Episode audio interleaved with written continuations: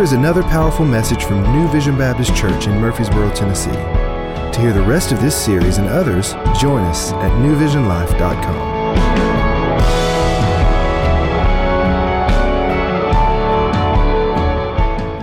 I would say, as a former athlete, let me say former athlete, today feels like the first day of a new season.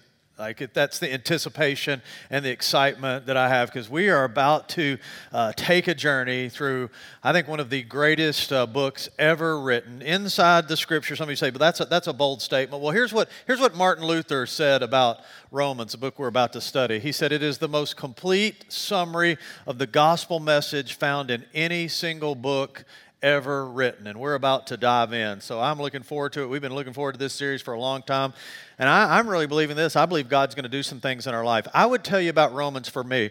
Uh, Romans saved my sanity. Uh, the first time I ever really studied Romans, I was prone to struggle with a lot of doubt, uh, a lot of lack of assurance about my salvation. I don't know if any of you have ever been there, probably not, but thanks for listening.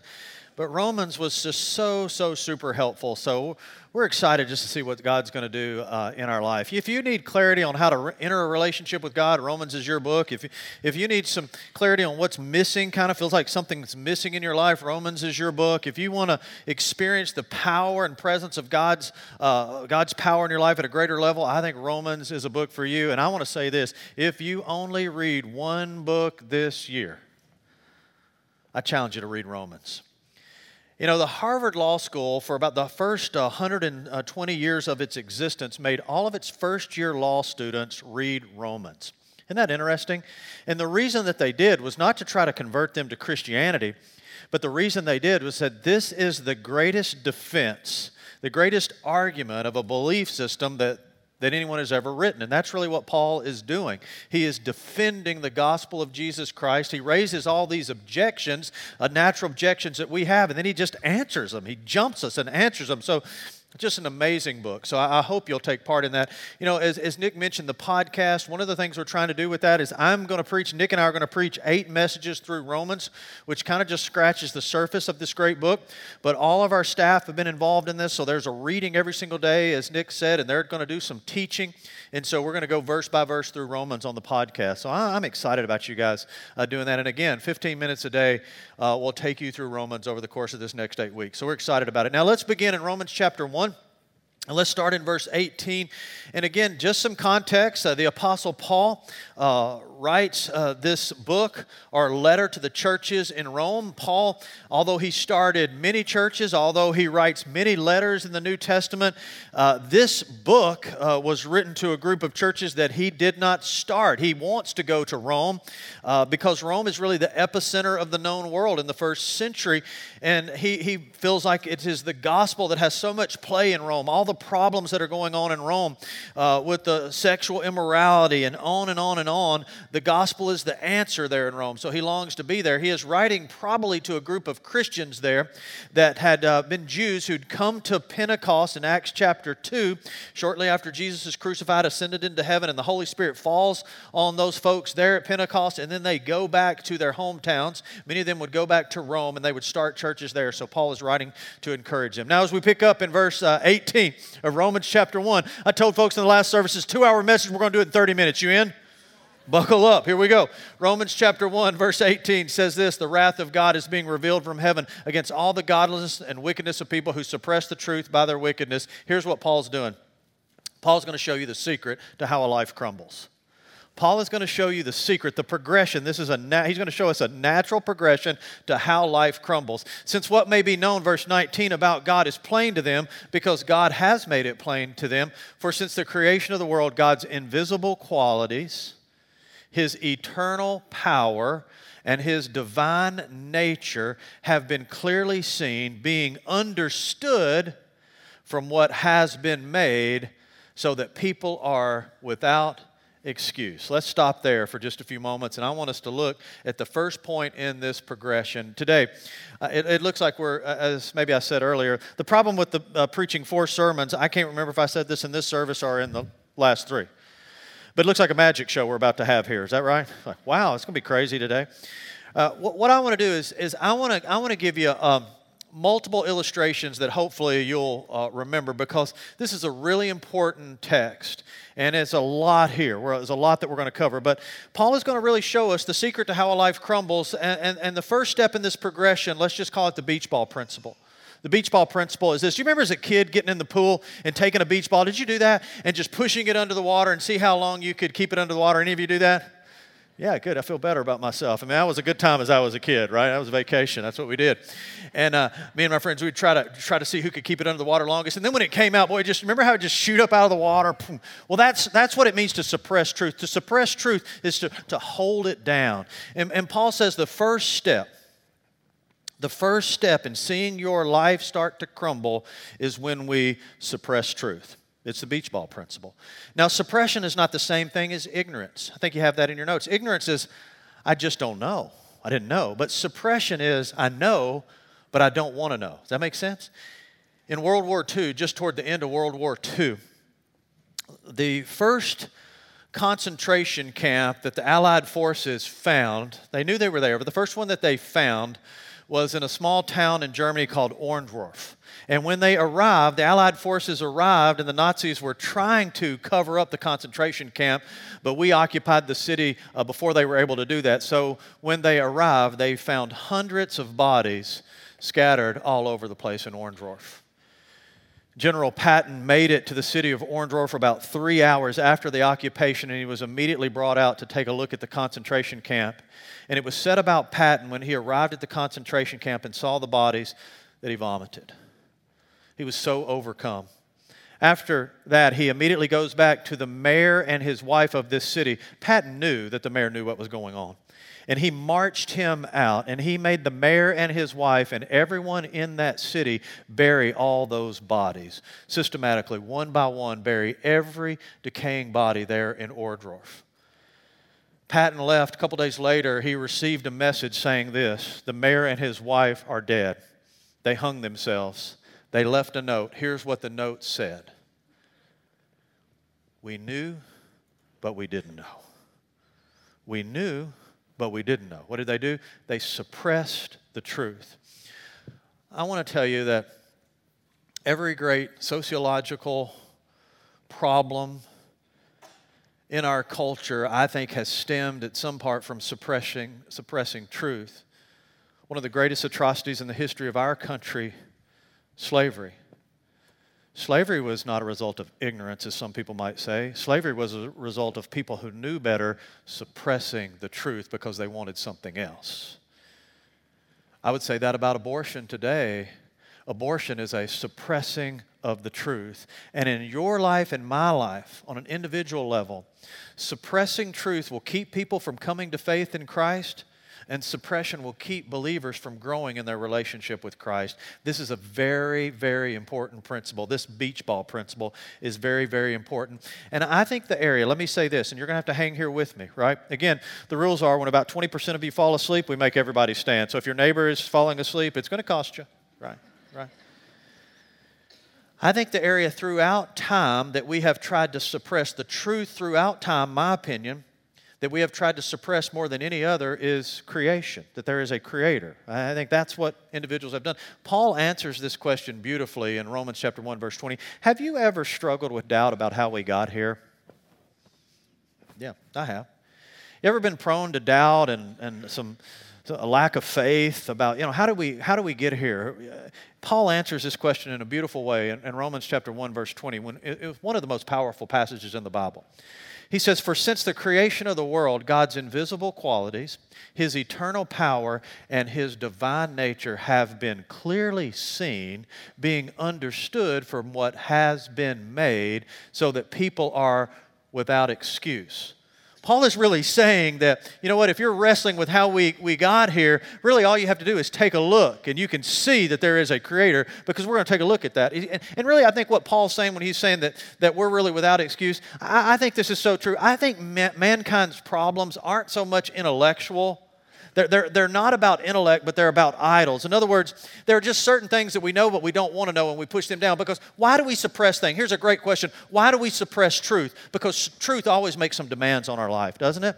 And it is much easier to suppress something than to really let that rise up and make demands and have to f- be forced to make changes in our life. And so, uh, consequently, more than anything else, our culture has suppressed creation, that there's not a God over creation, because if there is a God over creation, then I'm not Him and I have to submit to Him. Now, here's what I would say. Let, us just take a time out. I want to do a couple things just very quickly. Here's three reasons for the existence of God that you see in this passage here. Three reasons that Paul says for the existence of God, and I think they could, they could help you. We've tried to suppress truth. Paul says, here's what you need to do. First of all, here's what we see in this passage creation screams creator. That's what Paul is saying. You, you wonder, where do, we, where do we come from? Paul says, take a look around. Take a look around, and creation will scream one thing that there had to be a creator. This is what people call the cosmological argument. And you think, well, that, that's a big word that I don't care about. It really, it really means an argument from origins. You know, why is there nothing rather than something? Do we believe that there's something today? Let me ask you. Again, it's a two hour message. I'm going to preach it in 30 minutes, so you got to respond fast, right? Because I'm waiting on you. That means you're longer to get to lunch, right? There's something rather than nothing. Right? Look beside you. There is someone rather than, than, than, nothing. And so, because there is someone, we have to ask the question well, how did you get here? And how did I get here? And Paul says the answer to that is creation. Whether it's the trees, the birds, or the person beside you screams there is a creator, right? But we, we, we think in this intellectual or enlightened society that we live in, we say this well, well, you know what? That, that is an antiquated or an old timey view of things. Then the enlightened age that we live in today, we have answers for those things. Only a person who's just, just dumb, ignorant, still believes that. Well, that's not true. To say that science has an answer for the cosmological argument is flat out wrong.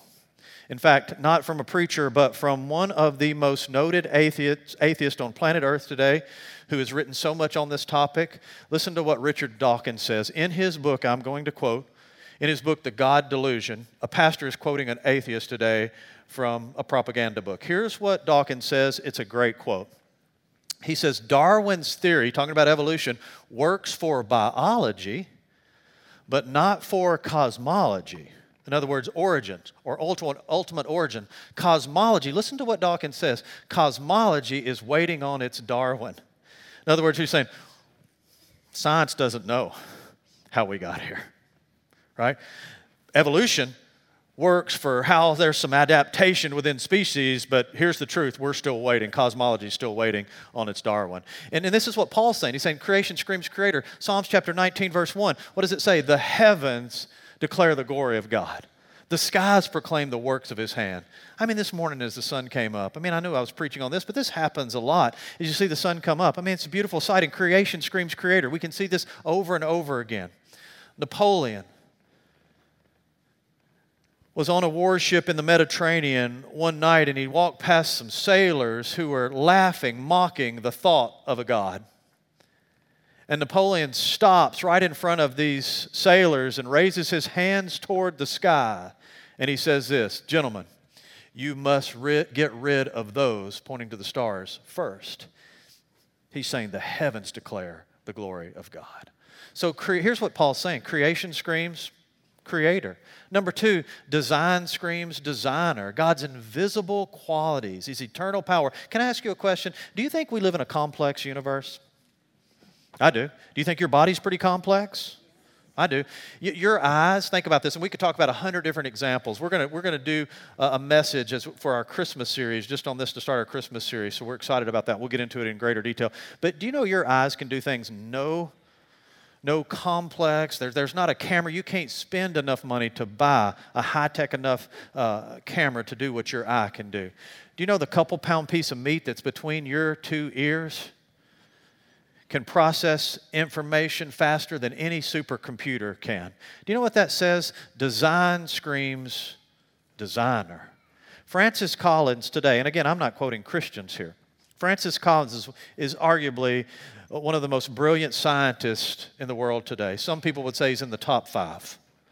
He's the head of the Human Genome Project. That's a pretty sharp dude, right? You know, I'll give him that. I don't even know what the Human Genome Project is. It sounds, sounds important. like, yeah. I want him if I'm on Jeopardy. I mean, right? Here's what Collins said. He said, How could a cosmic accident, that's the only other alternative you have if you don't believe in a creator. He said, How could a cosmic accident ever result in something of this di- digital elegance as in a single strand of DNA. He said, that doesn't make any sense at all. He says, when I just take, when I take a look at just one strand of DNA and see the digital elegance, the detail, the design that's there, how could an accident? Collins goes on to say it would be like a hurricane going through an ink factory, and on the other side of that, you have the works of Shakespeare. It just doesn't make any sense, right? Number three, the reasons for God's existence. Paul says his, his divine nature the Bible says we've been created in God's image.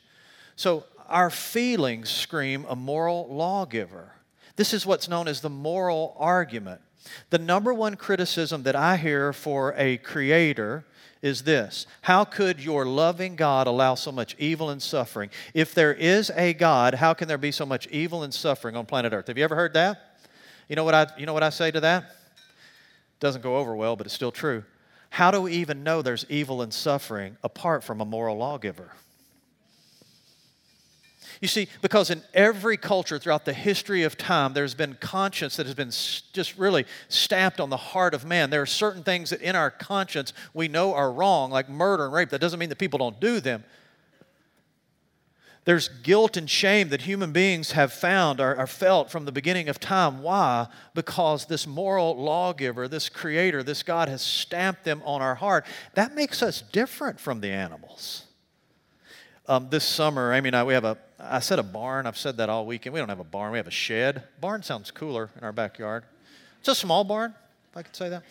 And uh, and so th- this summer we had some rabbits that raised there, and we had like uh, seven little bunnies in the summer. So we get up drinking our coffee, and we got rabbits running around our backyard. We named them as, I mean, that's how bored we are. It was just fun. We watched them, and there were seven, then there were six, there were five. Yeah, there were four, down to one. Finally, one morning I saw it this hawk just comes screaming in. We have a, just a, a fenced-in backyard, a wooden fence, you know, it's about six feet high, trees. He comes screaming in over the top of the trees. He drops down to the deck in a second. And that, that, that hawk was flying in and one by one systematically eating every single one of those bunnies in our backyard. I was like, man, I know. Oh, I was like, man, here's what I here's what never happened. I never was walking around the block and saw him, the hawk. He's hanging from a tree, weeping. I'm like, what's up, man, Brady? So sorry. And I haven't, I haven't slept in two weeks. I ate every one of your rabbits. I'm wrecked about it. I never had it. He didn't give it a second thought, man. He's still going. He's still eating rabbits. How many of you have cats? I love cat people. You won't even admit it. You're like, yeah, there's cats. So, I love I love cats. God loves cats. I, I'm lying. I don't. I'm not a cat guy. I got to be honest with you. I'm not. But I love you. You know, what? a, when a cat, think about this for a second. When a cat catches a mouse, think how messed up this, this is. They don't just eat it first. Now they play with it and then systematically maul it. And they seem to be enjoying it. Ever seen that? It's like, what is wrong with you? That is messed up. I mean, it's not like you're, you're, you're, never, if you have a cat, it's not like you're ever in bed at like two and you hear sniffling.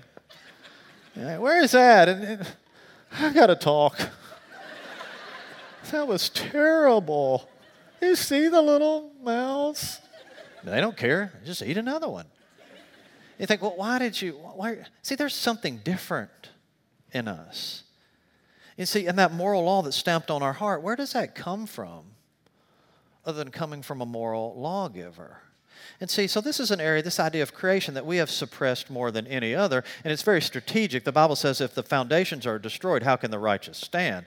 So if you don't believe there is a creator over all things, then consequently that leaves you to be free to be over all things in your life. That's what's in play here. Does that make sense? This really isn't an intellectual thing, this is a moral deal.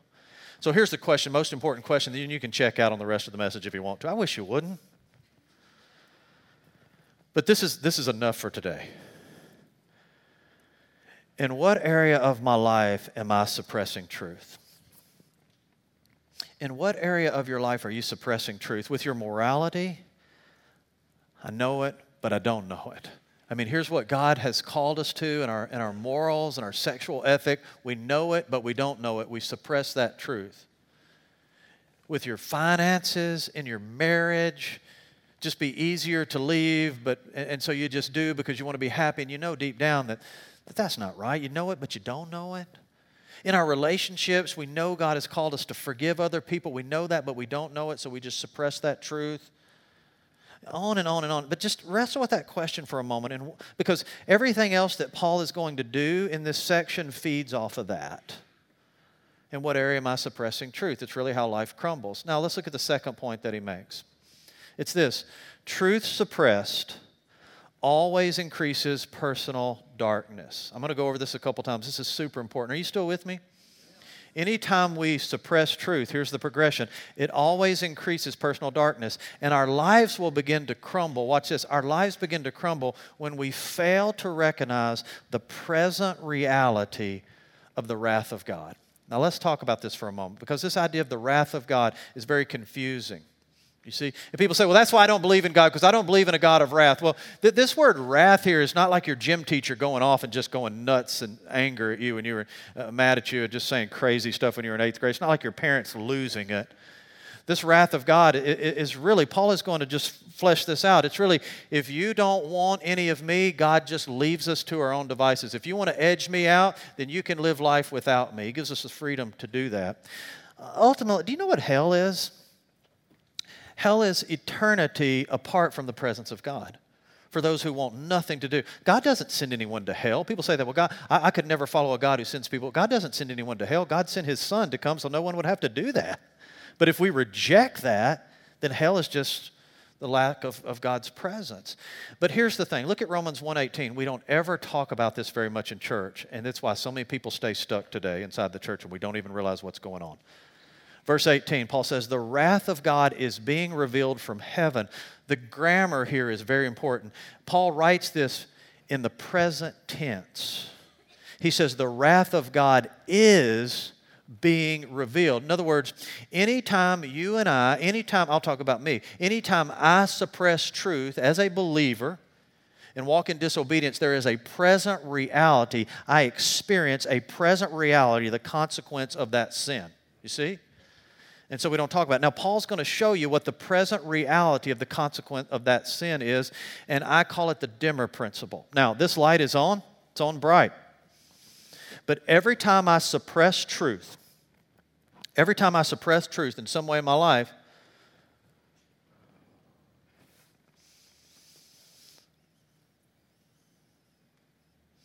I dim the light. You see that? Every single time, this is the present reality that Paul's talking about. It's a dimmer principle that I suppress truth, the light is dim. Let's see how Paul explains that in Scripture.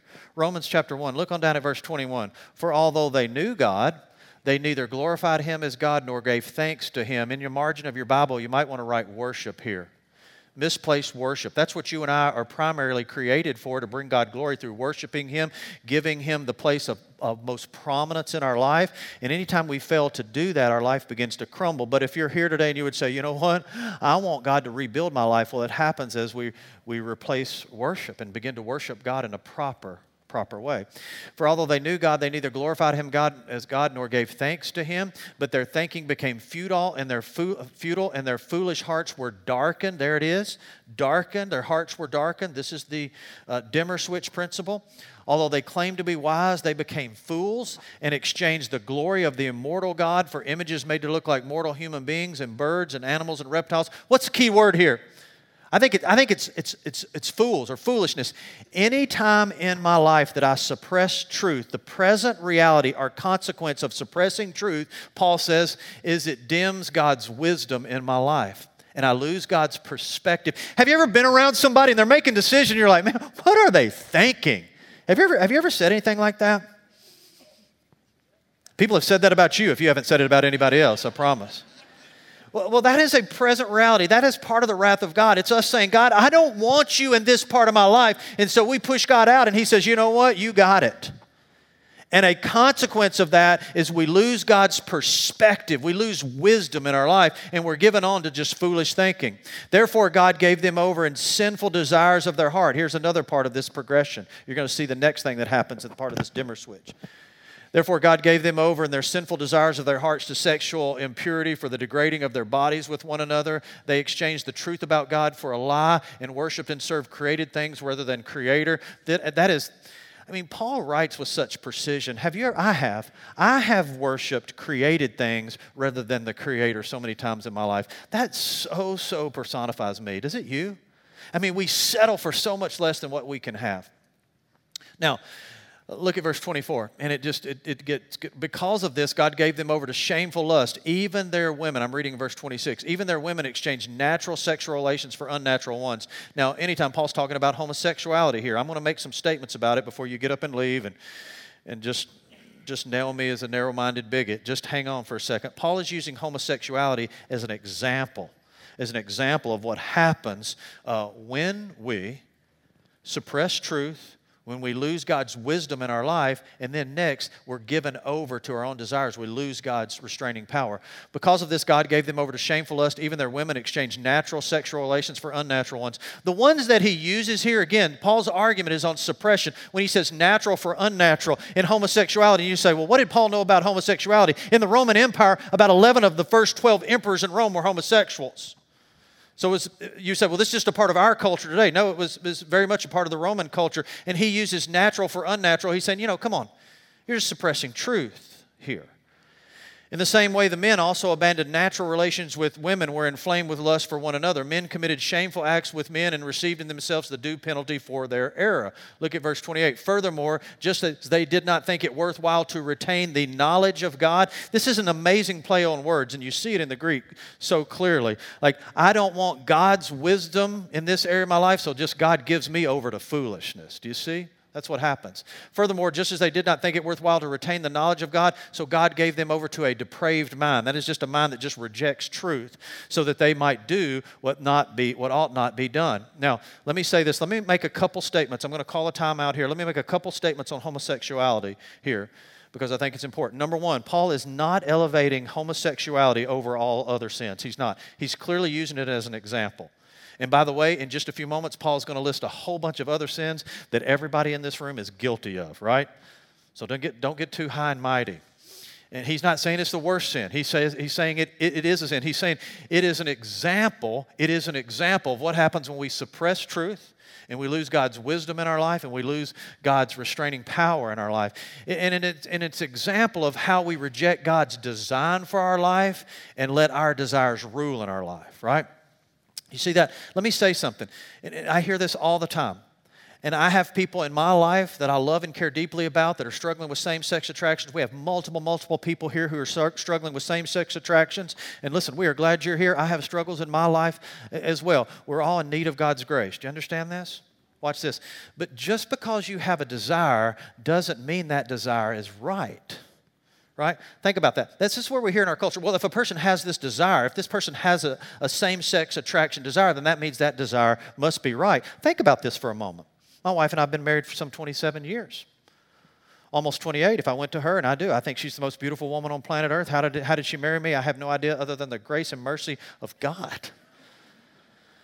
But if I said to her, Amy, you've always wanted me to be true to myself, right? She's like, yeah, I don't, I don't know. What you, yeah, but I need to be true to myself, and I always want to be honest. And so I just have desires in me, and I wouldn't be true to myself if I didn't act out on those desires. And so I have, I have desires to, to, to, to be in relationship with other women. And, and, and so I, I know you just want me to be true to this desire that I have in my life. Well, let me just tell you, I wouldn't be here today because I'd be dead. right? Do you believe that? I mean, let's think about that. I'm not, I, some of you are laughing, but you see, that, that that's the deal. Uh, anytime, uh, last time, I, I, and I'm preaching on what the Bible says. We're just reading through Romans here, right? So Somebody came to me and said, Well, listen, you're overweight, you're a glutton. Why didn't you talk about that? Good point. Good point. Let me tell you a difference. Um, someone who's struggling with same sex attraction, we've said it multiple times here, is, is, is not sin. When we give in to that, that's sin. Do I struggle with gluttony? Yes. Uh, Friday night, we're out to dinner and my boys are there and they order. I want to order what they order, right? I ordered the zucchini as opposed to the uh, baked potato with butter and sour cream. I could have eaten the whole glob of butter and sour cream off the top of their baked potato. That's just kind of how I am. But I ordered. Why? Because I'm trying to fight this. I'm trying to stay. That, that's you see that, and I don't always do that. But the, the deal is, are we in the fight? We don't let our desires rule us. That's the point I'm making. They don't have to rule us. You see. But when we suppress truth, watch this. Here's what Paul's saying. Here's the progression. When we suppress truth, it dims God's restraining power in our life. Do you understand that? When I suppress truth, I lose God's wisdom in my life. And then, secondly, I lose God's restraining power in my life. So I'm just given over. That's his point. So I'm just given over to every lustful desire that I have. Do you see this? Right? This is his, this is his statement. Now, here's another thing I want to say about homosexuality or about any sin. People say, well, you know what? That's the way a person is born. Listen, we're all born in sin. We're all born with desires that are contrary to the will of God right? Some folks are predisposed to homosexuality. Some folks, folks are predisposed to gluttony. Some folks are predisposed to uh, sexual immorality with, with, someone of the same sex, right? And let, let me just say this homosexuality doesn't send you to hell, just like being a heterosexual doesn't send you to heaven. I want to say that to the church today, right? Because we sort of we sort of miss this. This is all we're all broken and all need of the gospel. The only hope we have is Jesus Christ. Do you understand that? If looks could kill, I'm a dead man. But I want to say this today. I want to say this to you today. To say that this is the way I am and I'm powerless against that, that flies in the face of the gospel message. Listen to what Paul says in 1 Corinthians chapter 6, verse 9. He's, he's talking to the believers at Corinth, and Corinth was like the modern day Las Vegas. He says, Or do you not know that the wrongdoers will not inherit the kingdom of God? Do you not do not be deceived, neither the sexually immoral? What is the sexually immoral? Anybody who is, is acting sexually outside the bounds that God has set, has set. God sets sex between one man and one woman inside the confines of marriage. That is the biblical teaching on sex. It just flat out is the truth. And if you disagree with me, you have to take that up with the Lord. It's just as clear as, as, as can be. Right? Now we suppress that in our culture. Neither the sexually immoral, nor the idolaters, nor adulterers, nor men who have sex with men, nor thieves, nor the greedy, nor drunkards, nor slanderers, nor swindlers will inherit the kingdom of God. Paul is not saying if you do these things, you're going to hell. Paul is saying if you do these in an unrepentant way, meaning I'm not trusting God's power to change me in this, if you're not at battle within these things, because that's what the Holy Spirit does if we're, we're born again. And listen to what Paul says in verse 11, and that is what some of you past tense were but you were washed, you were sanctified, you were justified in the name of the Lord Jesus Christ by the Spirit of God. Listen, what does that say? No matter how you were born, you can be born again through the power of the Holy Spirit and receive new desires. Do you see that? Our culture doesn't believe that and doesn't teach that, but that's what the Bible teaches quite clearly, okay? Now, man, this is a little tough crowd here today. Tough stuff, isn't it? You say, why are you teaching on this? Because it's in the Bible and I'm going to be judged more severely than you are. To not teach that is, is, is, is wrong on my part. Now, let me say the, the, the third thing I, I want us to see today. And last thing truth suppressed will keep us ultimately choosing binoculars as opposed to mirrors. What do I mean by that? Well, let's look at this final section in Scripture. Most of us live our life with binoculars. We love to look and see the mistakes that other people are making in their life. And look what Paul says about this. You're going to see yourself in this story. Paul uses homosexuality as, as an example, but now he's going to list all kinds of sins. And these, all these sins are the result of the same thing suppressing truth, losing God's wisdom in your life, and losing God's sustaining power in your life. Dimmer effect. They're all the same. He says, they have, that means us, become filled with every kind of wickedness, evil, greed. Any greedy people here today? Yeah. Evil, greed, depravity. They are full of envy. Anybody been envious of anybody else? Count me in on that one. Murder. And you say, whoa. Check, please. Should have looked through that resume a little bit better. You know what Jesus said about murder? Is he said, if you've had anger in your heart toward another person, that's a seed of murder. Whoa. I'm there. Strife, ever stirred the pot? Yeah. Deceit, check. Malice, check. Gossip, double check. You know what gossip is? Somebody told me, you know what gossip is? It's confessing somebody else's sins. We do that. We do that great. I mean, the church is great at confession. The problem is we just confess somebody else's stuff, not ours. Slanderers, God haters, insolent, arrogant, boastful, they invent ways of doing evil. They disobey their parents. All right, everybody got everybody with that one, right? That's an all skate, isn't it? Boom, everybody. They have no understanding, no fidelity, no love, no mercy, although they know God's righteous. uh, they, although they know God's righteous uh, decrees, those who do such things deserve death. They, not only continue to do so, to do the very things, but also approve of those who practice them. Now, let me, let me just say something here. This long list, that 95% of the things that Paul mentions in this list, we're all guilty of. This long list isn't a list to show us why everyone else needs Jesus. It's meant to show us why we need Jesus. Do you see that? We need His grace. It is so easy to walk around with binoculars and point out the mistakes and problems and failures in somebody else's life. It's very different to look in the mirror and let God show you what's wrong in your life. And now here's the point when you walk around with binoculars, you forfeit God's grace in your life. But when we look in the mirror, it's a chance to receive God's grace and God's mercy. I, uh, this happened not too long ago, and a guy's railing and wants me to preach more. and He's railing against homosexuality, and here's a guy who's living with his girlfriend. I'm like, dude, that is so messed up. You, you got binoculars. You need to look in the mirror. You need God's grace. In fact, I would make a case that so many of the problems that we have in our culture is because the church for years has walked around with binoculars instead of looking in the mirror and receiving God's grace. This is what David prayed when he said, Search me, O God, show me my wicked ways, and lead me in the path everlasting. It's what Jesus said, and he says, Why are you so concerned at the speck in somebody else's eye, and you lose sight of the plank that's in yours? Can I ask you guys to look this way? Just for a second. I think 75% of the people who have been in the service today have left the service today. I watch you watch everybody walk out when you do. I'm just arrogant enough to want it to be about me. Do you see that? That was a joke. I don't. I just need you to lock in here. It's important. Binoculars cause you to forfeit grace, while the mirror will allow you to receive grace. But you might ask, how do we look in a mirror on a daily basis? You know, one of the ways that we look, in the mirror, the best way to look in the mirror is getting into the Word of God on a daily basis because that's what it is. It is a mirror into your soul. It will show you areas of your life that you're living outside the will of God. I've said this wrong and all weekend long, and I'm just going to say it again. I hope you trust my heart. I hope you've been around here long enough to know what I'm about. I hope that.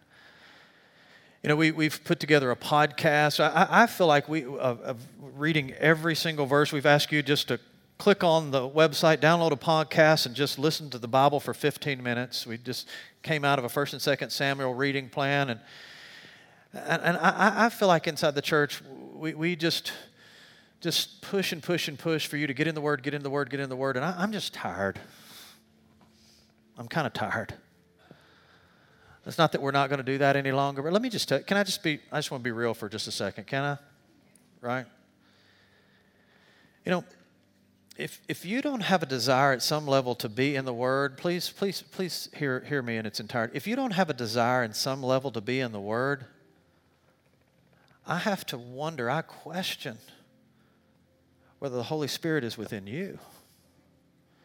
Because one of the evidences of the Holy Spirit, one of the, and I'm not saying you can, I'm not saying if you don't read the Bible, you're not a Christian. I'm not saying that.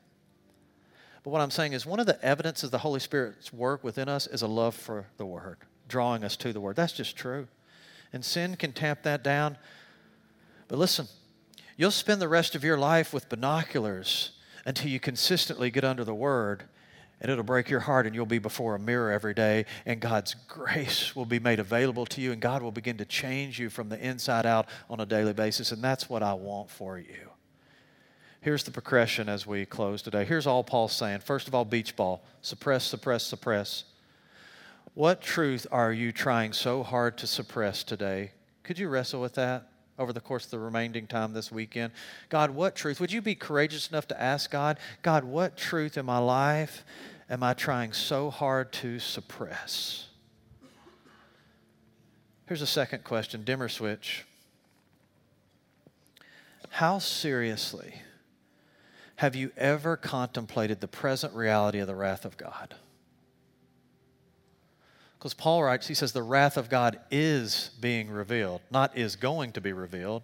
That's true too. How, uh, how seriously have you ever contemplated the present reality of God, meaning the consequences for the areas of disobedience in your life and in my life? And I wonder what would it take today for you choose the mirror, for you to choose the mirror over binoculars. And say, God, that, that word is not for everybody else, it's for me. I need your grace in my life. Can I just tell you something about me? The longer I live, the older I get, the more desperate I am for the grace of God in my life because without it, listen, without it, I'm prone to do anything and everything. And I desperately need God's grace in my life. The mayor and his wife in Ohrdruf, Germany, buried those bodies. They knew, but they didn't know because they didn't want to know. They buried those bodies and then they hung themselves. In some ways, it's a picture of the progression of suppression because the enemy wants to steal, kill, and destroy. The cure is to repent. You know, if we were standing outside that concentration camp toward the end of World War II, and if we could have spoken to that mayor and his wife with the stench of all the carnage in front of them and shame and guilt has riddled them, my life has felt like that. My life has been riddled with shame and guilt over the mistakes that I have made and the price that others have had to pay because of my failures, because I have suppressed truth. And just before this man and his wife took their lives, wouldn't it have been interesting and powerful if someone stepped in and said, You don't have to take your life because there has been one who has already given his life for your shame and for your guilt. That's the gospel. That's the gospel. You know, the area that some of you, the truth that some of you have suppressed all of your life is a need for a Savior. You have pushed that down all your life. Can I tell you something? It will never be easier than it is in this moment right now to surrender to Him. You see, at some level, the pain of holding it down, it's got to be less than the release of letting it go and experiencing what God has for you. And it will never be easier than it is right now. Why? You say, why do you say that? Because it's the dimmer switch again. If you say no to Him, tomorrow makes it more difficult. And so, for some of you today, would you surrender to Him as Savior and Lord? Today. Jesus, I have been suppressing that. I know you exist. I know you've been pursuing me. And I've held on to my life so tightly. But today, I'm yours. Others of you, as believers, there's areas of your life, truth that you are suppressing, and it's costing you more than you ever realized. Would you repent of that today? Father, thank you for this moment in time. Thank you for your word, which is truth. Lord, thank you for the power of your Holy Spirit that can reveal areas that we are suppressing. Lord, thank you, Lord, thank you for the wisdom to begin to see things your way as opposed to the foolishness of, our way. Father, help us to choose the mirror over binoculars. And Lord, today, for someone here, could they finally wave the white flag of surrender and die? to suppressing, pushing you out of your rightful place in their life. Lord, we pray for that. In Jesus' name, amen. Thanks for tuning in. If you enjoyed this message, we'd like to invite you to one of our Sunday morning services. We meet at 8:20, 9:40, and 11 a.m. If you would like more information or would like to watch or listen to more of our services, please visit us online at newvisionlive.com. This broadcast is brought to you by New Vision Baptist Church, where our mission is guiding people to lives of gospel transformation.